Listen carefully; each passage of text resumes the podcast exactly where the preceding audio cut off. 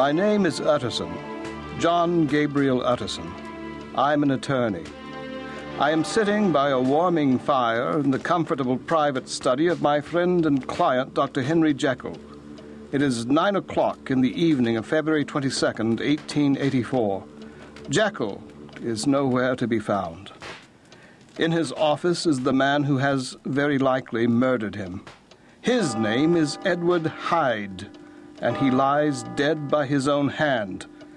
It falls to me to collect the records remaining, primarily Jekyll's private journal and a letter from our friend Hastie Lanyon, and piece them together into something resembling a coherent narrative.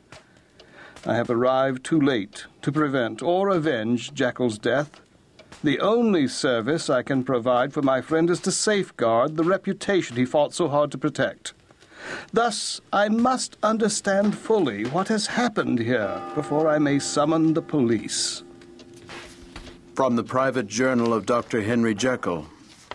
I was born to a large fortune, blessed with good health, industrious by nature.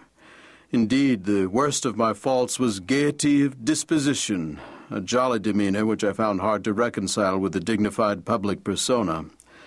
Hence I concealed my pleasures, and when I had reached my years of reflection, I stood already committed to profound duplicity. My friend Dr. Lanyon has always been my most tenacious critic on these matters. Preposterous. I have ever said that the hard law of life which lies at the root of religion is that man is not truly one, but two moral and amoral, judgment and appetite, good and evil. Sense and nonsense is closer to the truth, Harry. I have never accepted your theories regarding the plurality of man.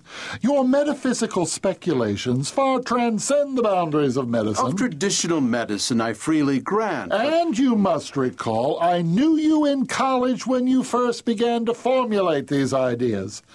This mystical balderdash is offensive enough, but what monumental conceit! The occasional visit to a, well, a house of ill repute hardly qualifies as a dark side. Granted again. Many a man would have been proud of such irregularities, but, well, from my high ambitions, I regarded them with a, a sense of shame. It is the curse of mankind that these elements are thus bound together. And it is the false promise of religion that we can ever deny the appetites of the one and dwell contentedly on the aspirations of the other.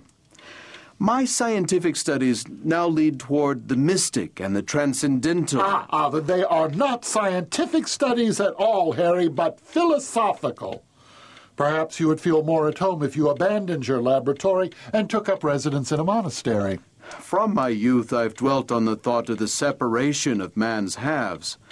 I reasoned that if these elements could be housed in separate identities, life could be relieved of all that was unbearable. The unjust might go his way delivered from remorse, and the just could walk securely on his upward path, no longer exposed to disgrace and penitence. Many men find that the consumption of alcohol has a similar effect on their conscience. Lanyon, I am serious. My discoveries have begun to suggest the possibility of such a miracle. I find certain chemical agents have the power to transform the flesh. If you wish to don a false mustache or part your hair on the other side when you visit your whorehouses, you may fool yourself, and you might fool the whores, although I doubt it. But your mirror knows the truth, and so do I.